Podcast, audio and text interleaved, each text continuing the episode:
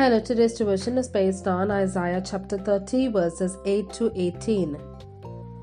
Go now, write it on a tablet for them, inscribe it on a scroll, that for the days to come it may be an everlasting witness.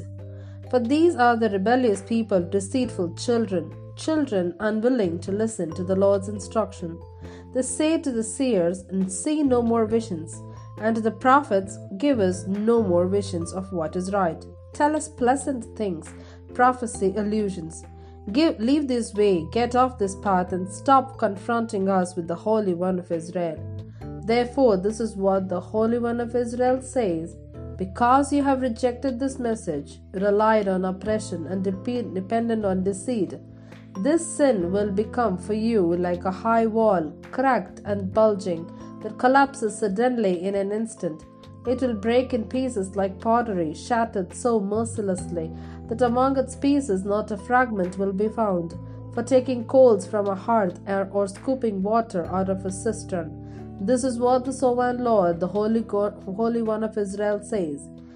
In repentance and rest is your salvation, in quietness and trust is your strength, but you would have none of it. You said, No, we will flee on horses, therefore you will flee. You said, We will ride off on swift horses, therefore your pursuers will be swift. A thousand will flee at the threat of one, at the threat of five, you will all flee away, till you are left like a flagstaff on a mountain top, like a banner on a hill. Yet the Lord longs to be gracious to you, therefore he will rise up to show you compassion. For the Lord is a God of justice. Blessed are all who wait for, for him. Amen. Here ends the Bible reading.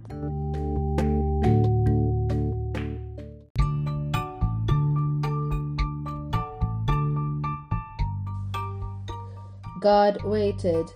The Lord longs to be gracious to you. When Denise Levertov was just 12, long before she became a renowned poet, she had the gumption to mail a package of pottery to the great poet T.S. Eliot. She then waited for a reply. Surprisingly, Eliot sent two pages of handwritten encouragement. In the preface to her collection, The Stream and the Sapphire, she explained how the poems trace her own movement from agnosticism to Christian faith.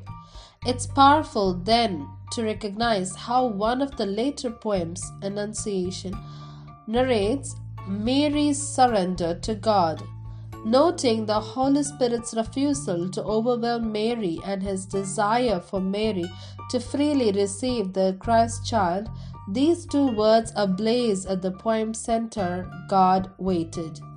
In Mary's story, Levertov recognized her own. God waited, eager to love her.